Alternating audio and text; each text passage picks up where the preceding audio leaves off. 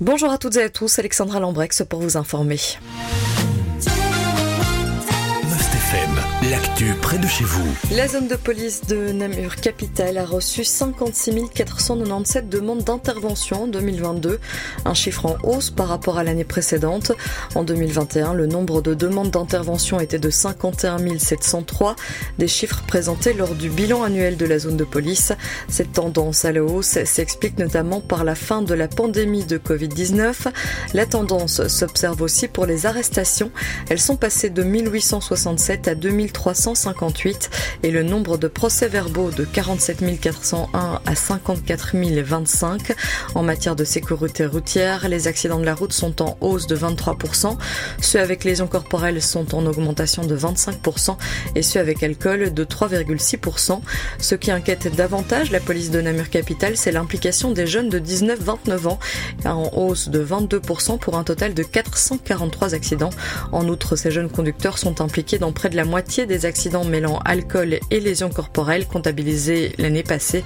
Cela correspond au taux de 2019, indique le premier commissaire de la police Namur Capitale. Hier, une manifestation était organisée à Jambes. Les syndicats et les agriculteurs se sont rassemblés à la suite des nouvelles mesures du plan érosion, indiquent nos confrères de la Meuse. Ils dénoncent le manque de concertation entre les agriculteurs et les responsables politiques dans le cadre de ce plan, expliquent nos confrères. Les agriculteurs comprennent la lutte contre l'érosion. Cependant, ils estiment que les nouvelles mesures du plan ne prennent pas en compte les réalités du terrain. Ils dénoncent les coûts de ces mesures. C'est pourquoi ils se sont rassemblés pour interpeller le ministre wallon de l'Agriculture, Willy Borsu.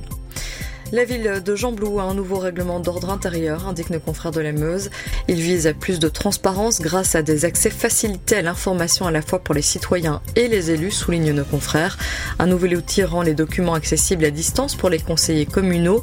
Les citoyens peuvent quant à eux, je cite, consulter tous les projets de délibération soumis à la séance publique du conseil communal sur la plateforme dédiée. Fin de citation. Autre changement, les séances du conseil communal seront désormais diffusées en ligne sur le site internet de la ville de Jambloup. En province de Luxembourg, la clinique du cancer du sein de Vivalia sera bientôt agréée. Une information qui n'a pas encore été officialisée, indique nos confrères de la Meuse. C'est le PS Luxembourg qui aurait été informé de cet agrément futur par le cabinet de la ministre de la Santé, Christy Montréal. Pour rappel, il y a quelques jours, le ministre des Affaires sociales et de la Santé publique, Frank Vandenbroek, a annoncé que les soins dans des cliniques du sein non agréées ne seraient plus remboursés. La clinique du sein de Vivalia n'a pas cet agrément. Cela signifierait donc que les soins qu'elle prodigue ne seront plus remboursés à l'avenir. L'ensemble des partis de la province se sont fait entendre à la suite de cette annonce du ministre fédéral de la Santé. Finalement, un agrément sera accordé à cette clinique du sein, indique nos confrères de la Meuse. Pour avoir droit à cet agrément, le centre hospitalier doit diagnostiquer au moins 125 cas par an. L'hôpital d'Arlon est proche du nombre de cas requis, soulignent encore nos confrères. Enfin, si vous passez par l'hôtel de ville de Namur, vous devriez l'apercevoir. Une fresque en soutien à Olivier Van de Castel a été réalisée. Olivier Van de Castel, c'est ce travailleur humanitaire belge détenu en Iran depuis un peu plus d'un an. La fresque a été réalisée par un artiste tournésien. Il l'a réalisée dans une démarche participative. Ainsi, les passants pouvaient suggérer des mots en lien avec la situation du prisonnier humanitaire à l'artiste. La fresque fait environ 5 mètres de long sur 3 mètres de haut. Elle représente le d'Olivier Van de Castel entouré de multiples mots. Et voici pour ce qui est de l'actualité en province de Namur et de Luxembourg. Je vous souhaite de passer une excellente journée à l'écoute de Must FM.